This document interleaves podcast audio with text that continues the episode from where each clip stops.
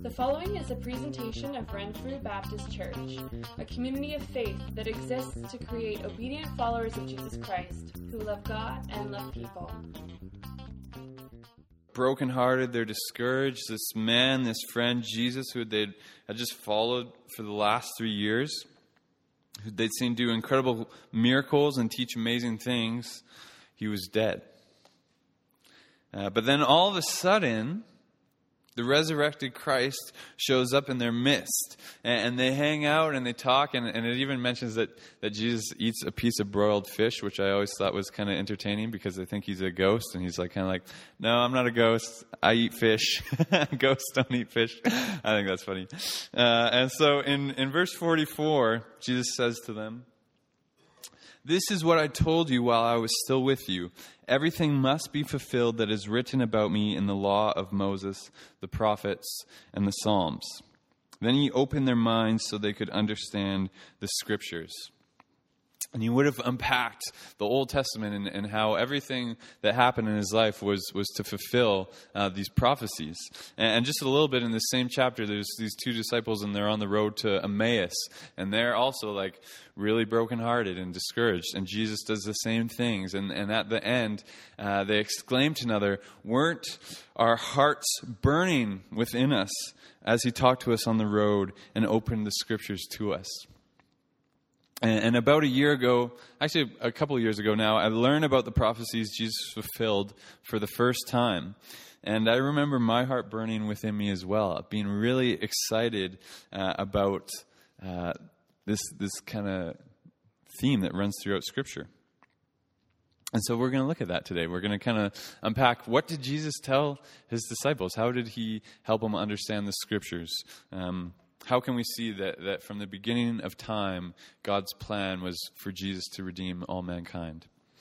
Uh, you know, when it comes to other religions, in a way, it, it didn't really matter who their uh, religious leader was. You know, what I mean by that is that it didn't matter where they were born, who they were born to, where they grew up, how they died, etc., etc. And this is because most religions are based around a philosophy, a thought process often instituted by their leader. So with Confucianism, you know, some guy named William could have come a hundred years earlier. Uh, from anywhere in the world with the same philosophy that we know as Confucianism, and we would have called it maybe Williamism, perhaps. Who knows? Or if Confucius never developed the thoughts he developed, that little kid grown into man, someone a hundred years later from anywhere in the world could have come with the same ideas. You know? But Christianity isn't based around an idea or morals. Certainly that is involved. But at the end of the day, instead of revolving around an idea, Christianity revolves around a person. And for us Christians, that person was and is Jesus. And we believe that Jesus was God and that Jesus is the Messiah that was promised in the Jewish scriptures. Now, this uh, Messiah in the Hebrew scriptures couldn't have just been anybody with a specific group of ideas like many other religions. And in fact, this Messiah couldn't have been just born anywhere. He couldn't have uh, been born from just anyone. He couldn't have just lived any regular life. He couldn't have died any particular death. Well, why is that? It's because hundreds and thousands of years before he, he came, there were very specific prophecies written about who the Messiah would be and what he would do. And I believe God put these prophecies in place to help make it very clear for us regarding who this Messiah would be. And, and today, yeah, we're going to look at that. And I just want to say one thing before I start. Um, when it comes to believing in God and in Jesus, uh, faith is required. You know, in my own life, it's where I, when I've taken steps of faith that I've experienced more of God and His love. And so, and so we can look at things from an intellectual part, point of view, and we can see there's a lot of evidence for Christ and, and for His story and for Him fulfilling prophecies and dying on the cross. And we see these scientifically and historically. Um, but there's also uh, some faith required. We're not, never just going to 100% prove it, you know? Um, with that being said, whatever worldview someone chooses still requires faith. There will never be enough evidence for any worldview that doesn't require faith. You know, if you want to be an atheist, I would say that it actually requires a large amount of faith. That this is all just some accident. You know, for as scientists study our universe and as they weigh the facts, they're more and more commonly suggesting intelligent design. And if you want to believe in another religion, uh, it would require a lot of faith too, and, and might even require you to ignore your logical reasoning. And so I guess out of all the worldviews, the easiest option is to choose nothing or choose to believe in a higher power and, and not look farther than that. I feel like that's actually a really popular thing for my generation. like, well, I believe in something. I don't really know what it is, but there's something up there, and that's all I really care about. And they don't really dig much deeper. Brett's, Brett's maybe experienced that with some friends. Yes. All right. Um, however, like most things in life, I don't think the easier option is the better option. And if at the end of searching you come to the point that a God must exist, but he is unknowable, then that is one thing. But I think we must do our part of searching. And so if, if you're kind of on that searching journey, um, yeah, I just in, encourage you to, to dig in and, and go farther than past this just higher power notion to actually think, well, is what Jesus claimed to be true? And so let's just pray before we begin diving into the scriptures. God, whether we are here today as um, a Christian or as a non Christian or, or, whatever background, um, God, I pray that through this teaching, our knowledge of you and your word would increase, God. But even more importantly than that, our faith in you would increase. God, and that as our faith increases, it would lead us to grow closer to you. God, would you open our hearts to your word this morning? In your name, amen.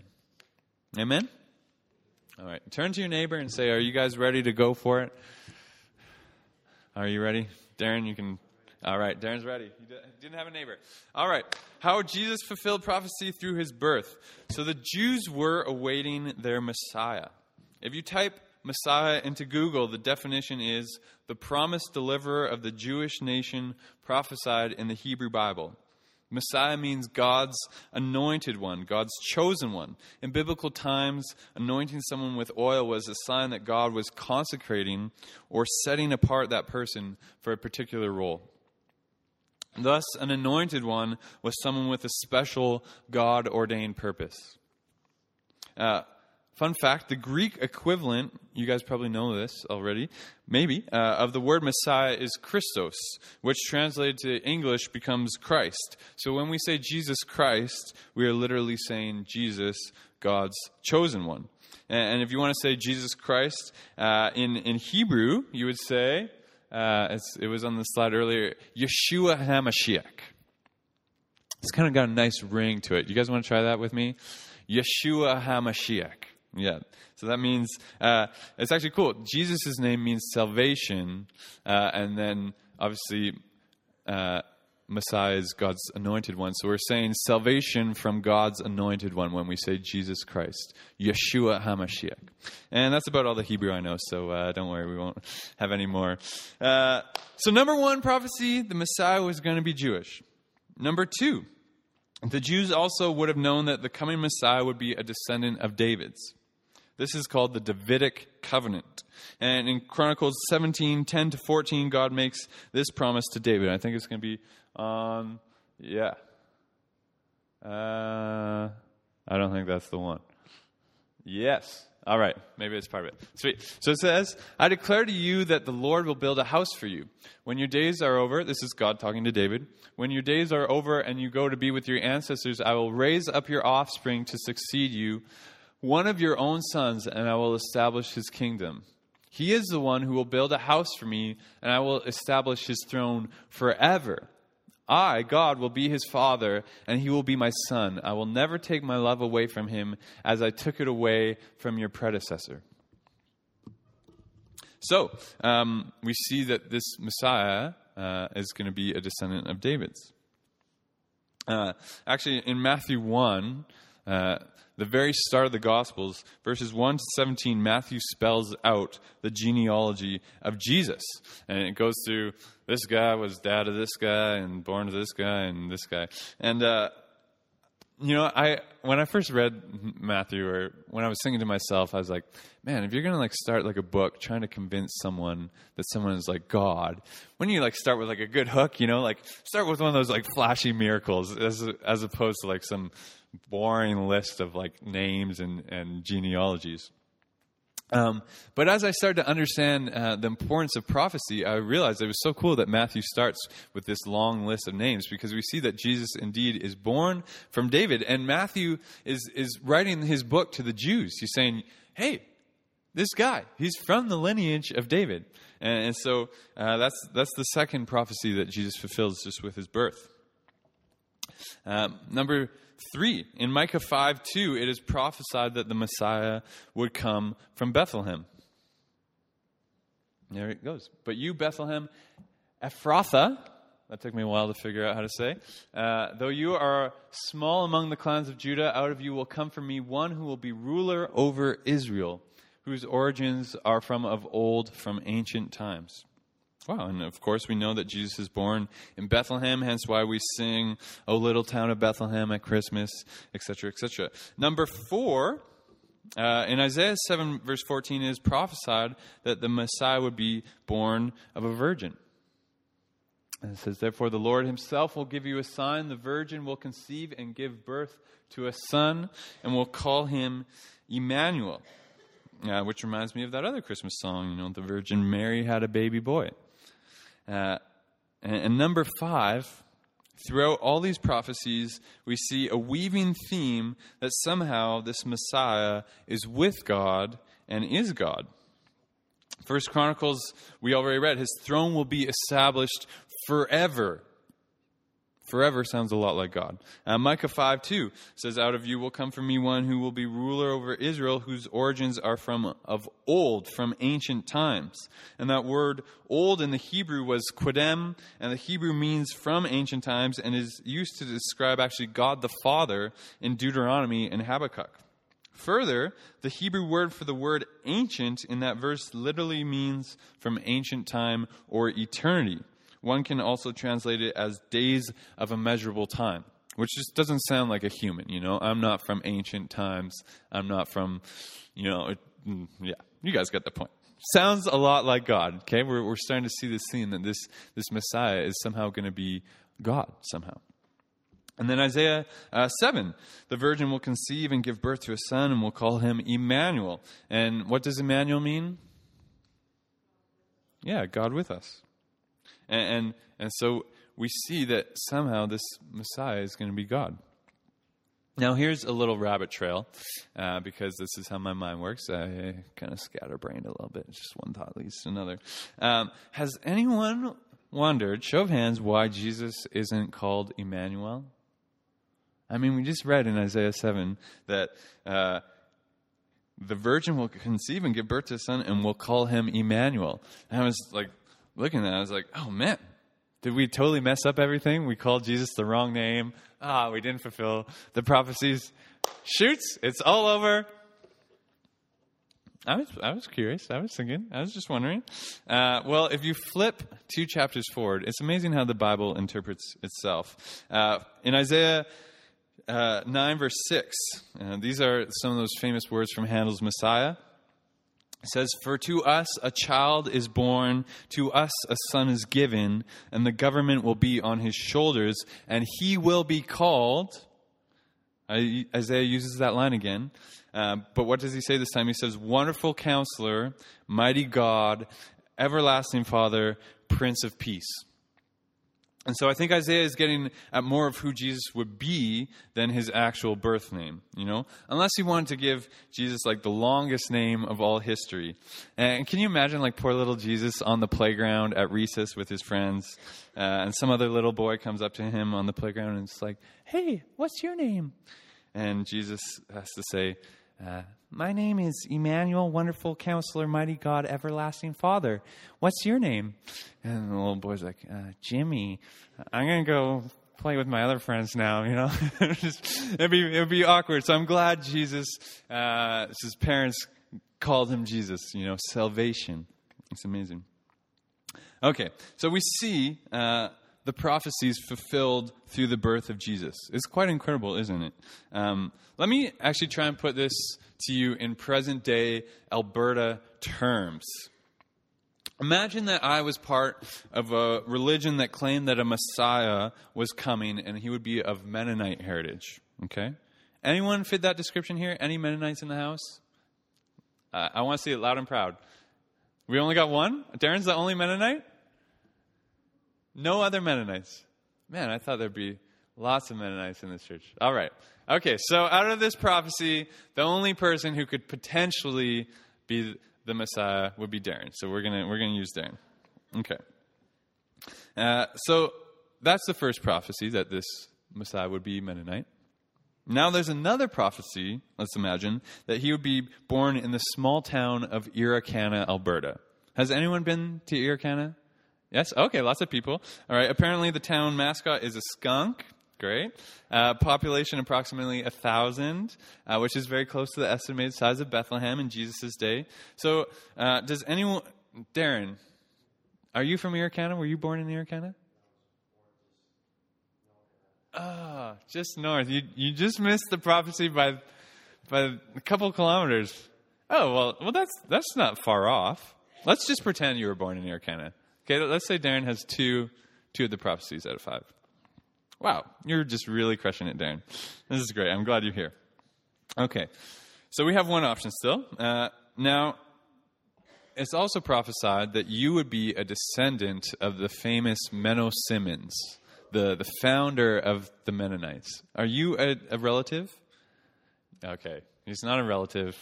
Shoots. Darren's not the Messiah. Uh, so, okay, we're missing. Just let's let's pretend, Darren, that, that you were, that it could be possible. Um, there's another. There's a fourth prophecy that you were born of a virgin. Um, is that true? No, it's not true. I mean, it's hard to know, but I'd imagine you're not. You'd have to ask your parents. Um, it could be awkward, so don't even. But I don't think I've, you know, there's no one in, in the history of the world. We're all born from parents, conceived. Uh, and then let's just, do you have a wife here? Is she in the room? She's in the nursery. Okay. Well, I'll ask the congregation. Uh, it's also prophesied that somehow uh, this Messiah would be God. Now, could Darren possibly be God? No, it's quite confident. Darren, they've seen you mess up once or twice. They see that you don't have uh, unending power. Unfortunate. Okay, so Darren can't be the Messiah, uh, and and you actually did good. You got. I'm going to give you one and a half out of five prophecies, um, which is not bad. I mean, I've I've seen. Uh, I've seen worse, you know, in this illustration.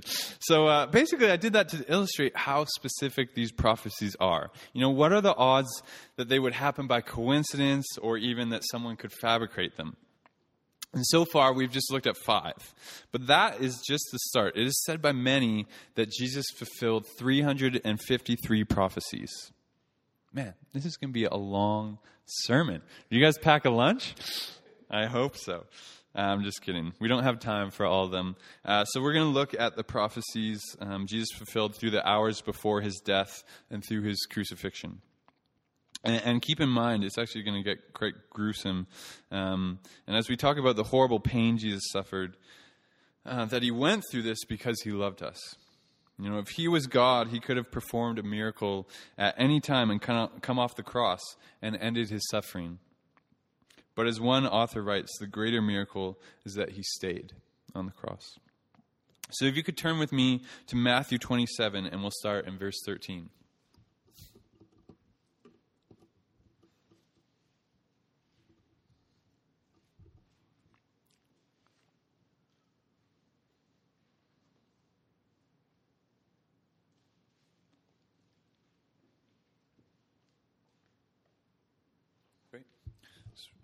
I'll just read it from the screen here. It says, Then Pilate asked him, Don't you hear the testimony they are bringing against you? But Jesus made no reply, not even to a single charge, to the great amazement of the governor. And, and this would have fulfilled Isaiah 53, verse 7. I think it's going to be on the screen, so you don't have to flip there. It says, He was oppressed and afflicted, yet he did not open his mouth. He was led like a lamb to the slaughter, and as a sheep before its shears is silent, so he did not open his mouth. Uh, continuing on in Matthew 27, uh, verse 26 to 31, it says, Then he released Barabbas to them, but he had Jesus flogged and handed him over to be crucified. Then the governor's soldiers took Jesus into the praetorium and gathered the whole company of soldiers around him. They stripped him and put a scarlet robe on him, and then twisted together a crown of thorns and set it on his head. They put a staff in his right hand. Then they knelt in front of him and mocked him. Hail, King of the Jews, they said. They spit on him and took the staff and struck him on the head again and again. After they had mocked him, they took off the robe and put his own clothes on him. Then they led away him away to crucify him. And, and this fulfills Isaiah 50, verse 6, which says, I offered my back to those who beat me, my cheeks to those who pulled out my beard. I did not hide my face from mocking and spitting. It also fulfilled Isaiah 52, verse 14, which says, His appearance was so disfigured beyond that of any human being, and his form marred beyond human likeness. And, a little history here. They would have flogged Jesus with a leather whip. And at the end of the whip would have been many lead balls embedded with bits of sharp rock or bone. And the whip would, would pierce the skin, and on its way out would rip out pieces of flesh. And over and over, Jesus would have been whipped until near the point of death. And it was incredibly horrific. You know, that plus the repeating striking of his head with the staff while, he, while wearing a crown of thorns, as well as the, the intensity of the cross, would have left him, as Isaiah said, marred beyond human likeness. Um, another key part of Scripture concerning this crucifixion can be found in Psalm 22, written by David.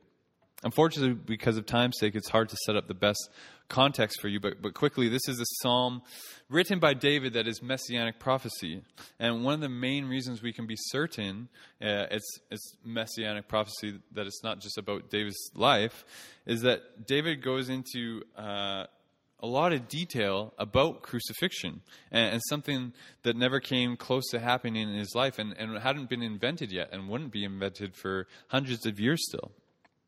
And so we're going to be in Psalm 22. It's going to be on the screen once again. So let's start uh, looking at this passage in verse 14. It says, I am poured out like water, and all my bones are out of joint. And actually, how they would have nailed people to the cross uh, back then would, would have been through right around there. And they would have just put one uh, spike through through both their feet, and their their legs would have been actually like crossed a little bit, so they're not like standing on their feet, their their knees are a little bit bent, and so what that would do is it means all your weight is essentially hanging off your arms. And uh, I'm not sure if you've ever tried to just hold yourself up like this, but it's really impossible, and especially to do it for hours and hours. You know, after th- after three minutes, um, you just don't have any more strength to hold yourself up. And so, what would happen is that they're nailed there. Their their arms would actually get dislocated. Their their shoulders would get dislocated from their sockets, and then their and then their uh, elbows, uh, and so they're just kind of like hanging there, uh, very limp. And so when when David says, "and all my bones are out of joint," it's a very true thing. It's wild. Verse 15, it says, My mouth is dried up like a potsherd, and my tongue sticks to the roof of my mouth. You lay me in the dust of death. And, and, this whole process between the blood loss and the heat and the effort put into breathing and, and sheer amount of time would have left Jesus extremely dehydrated. Uh, when, when you're on the cross um, and you're hanging there, actually, when, when all that weight is, is on you're not, you're not able to support yourself, um, it puts a ton of weight on your chest and it actually makes it very difficult to breathe. And actually most criminals would die from suffocation not actually from from blood loss or, or anything just from not being able to take a breath. And so to take a breath they would have had to push up on on their feet with nails in it and you know scrape their their bloodied back across the back of the cross just to kind of like gasp for a couple breaths of air. And so it would have just been an exhausting process that would have happened repeatedly time after time. Um, verse 16 Dogs surround me, a pack of villains encircles me. They pierce my hands and my feet. And we know from Scripture that David never had his hands and his feet pierced. And, and this is actually quite an incredible statement, uh, as David would have written this, yeah, uh, around a thousand years before the crucifixion. And that wasn't even invented till three or four hundred BC.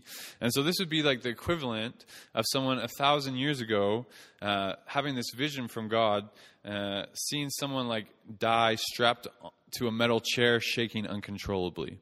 You know, and this person seeing the vision, they would have no idea what electricity is or what an electric chair is. Yet they would have prophesied the death happening on an electric chair. And so this is what David is seeing. He's seeing this thing that doesn't even exist yet, and, he, and he's prophesying that that's what's going to happen. Verse 17 it says, All my bones are on display. People stare and gloat over me. And, and Jesus would have been most likely crucified in just a loincloth or naked. And there's so much physical pain, but the Romans are also wanting to inflict as much shame on a person as possible. Verse 18, it says, They divide my clothes among them and cast lots for my garment. And in John 19, uh, verse 23 and 24, we get a detailed account of how this prophecy was fulfilled. It says, When the soldiers crucified Jesus, they took his clothes, dividing them into four shares, one for each of them, while the undergarment remaining, with the undergarment remaining. This garment was seamless, woven in one piece from top to bottom. And so they're kind of going to gamble for it. Uh, but, but they say, let's not tear it, they said to one another. Let's decide by lot who will get it. And so instead of breaking it up, uh, yeah, they, they kind of cast lots for it. And so uh, Jesus' garments aren't broken. Hmm. Just a couple of verses later in, in John 19, 31 to 34, says this Now it was the day of preparation, and the next day was to be a special Sabbath. Because the Jewish leaders did not want the bodies left on the crosses during the Sabbath, they asked Pilate to have the legs broken and the bodies taken down. The soldiers therefore came and broke the legs of the first man who had been crucified with Jesus, and then those of the other. But when they came to Jesus and found that he was already dead, they did not break his legs. Instead, one of the soldiers pierced Jesus' side with a spear, bringing a sudden flow of blood and water. And, and, yeah, what we just talked about, you know, how, how the criminals had to, to push themselves up on, the, up on their feet just to take a breath. Well, some, some criminals could actually live for a day or two doing this on the cross. And uh, there was a special Sabbath happening the next day. The Jews wanted to, to take the criminals down and, and, bury them before the Sabbath, before they couldn't do any work. And so, to speed up the process, um, the soldiers would often just break their legs because now that their legs are broken, they can't push up and they would just suffocate pretty quickly. And so, that, that's what they do with these first two criminals. But then, when they come to Jesus, he's already dead. So instead of, of breaking his legs, they, they shove a spear into his side. And this is actually quite significant. Um, you know, for the Jews up until that point, they had to sacrifice animals for their sin. We know that on the cross, Jesus is making the perfect sacrifice once and for all. The sin offering we read in number six had to be a male lamb without blemish, without defect. Incredible. Jesus is that perfect, spotless sacrificial lamb. We also read in Numbers 9 that none of the Passover lamb's bones were to be broken as it was sacrificed. Really interesting. The spear fulfills a prophecy written in, in Zechariah 12:10 actually too. And so this this one seemingly small thing actually fulfills all this prophecy. Zechariah says, And I will pour out on the house of David and the inhabitants of Jerusalem a spirit of grace and supplication. They will look on me, the one they have pierced, and they will mourn for him as one mourns for an only child, and grieve bitterly for him as one grieves for a firstborn son. Now, now the most important part through all of this is not how Christ suffered, but what he accomplishes through his suffering. Isaiah prophesies in, in chapter 53 that the Messiah would be crushed for our sins, would take the punishment we deserved, and through his wounds we would be healed and freed from our sin. And so, actually, let's, let's read that as a church. This is just beautiful scriptures. Let's start in Isaiah 53, verse, I think, 4. Yeah. Let's read it together. Surely he took up our pain and bore our suffering. Yet we considered him punished by God, stricken by him, and afflicted. But he was pierced for our transgressions, he was crushed for our iniquities. The punishment that brought us peace was on him, and by his wounds we are healed. We all, like sheep, have gone astray. Each of us has turned to our own way, and the Lord has laid on him the iniquity of us all. You know, what an amazing truth this is that the God of the universe would suffer and die for us, also that we could be with him. Hopefully, by now, you're, you're, realizing these fulfillments of prophecies were no coincidence. You know, even if someone wanted to fulfill them intentionally, to falsely claim they were the Messiah would have been virtually impossible. There's so many things out of a person's control. I mean, for starters, you can't decide to be born a Jew or a descendant of David, let alone born of a virgin or, or in Bethlehem. You don't have control of how Roman soldiers would divide your clothing, and you'd have to find some way of convincing a society of crucifying you without committing any crimes or sin. Surely this was no accident. And, for me, learning this personally has been really cool. Uh, I've grown up in the church most of my life, and as a kid, uh, growing up, I always thought that the Old Testament and the New Testament were kind of maybe opposed to each other or, or, didn't really flow well. Or I was like, how does how does it all make sense? Um, but I've I've learned as I've started to understand, um, yeah, the fulfillment of prophecy and, and, that Jesus is kind of the center of all things in the Bible, that, that the New Testament so heavily depends on the Old Testament to make sense, and, and vice versa. You know, together they're complete. This book is actually one complete big story. It's been God's plan all along to use Jesus to redeem us back to Him. Yeah, even even in Genesis, Genesis chapter three, there's a prophecy about the Messiah and what He would do. And, and we see that it was God's glorious plan all along, which is really encouraging. Um, and I love Isaiah 49, verse 6, where God prophesies what a servant would accomplish. He says, It is too small a thing for you to be my servant to restore the tribes of Jacob and bring back those of Israel I have kept. I will also make you light for the Gentiles, that you may bring my salvation to the ends of the earth. God says this rescue plan I have is way too big of a deal to just save Israel. No, this will be for the Gentiles as well. This is for the Africans, the Arabians, the Asians, the Europeans, for all of mankind. And indeed, just as God promised, Jesus came for everyone, that whoever believes in him would have eternal life. Uh, another major thing that I've learned from all this is that God is faithful to his word. Amen? Like, like all those things, he's so faithful to fulfill every small detail. His word never fails. What he says is going to happen will happen. You know, God has been faithful to the promises he made about the Messiah. Surely he will be faithful to the promises he has made to you. Maybe some of you guys need to hear that this morning. God has been faithful to the promises he's made about the Messiah, surely he will be faithful to the promises he's made to you. Here are these promises that he makes to us specifically. He says, If we believe in him, we shall not perish but have eternal life. He says, His mercies are new for us every morning. He says, Nothing can separate us from the love of God that is in Christ Jesus our Lord. He says, We do not have to fear evil, for God is with us. He said, We are God's masterpieces. We have intrinsic value, uh, and we are created through Christ to do good works. He says that in all things, whether trouble or hardship or famine or sword, we are more than conquerors through him who loved us. He says that we can pray for the sick and lay hands on the sick and we will be healed. He says that even greater things than he did, we will be able to do through Christ living in us. I mean, sometimes we hear promises of God and we say, well, that seems a little far fetched.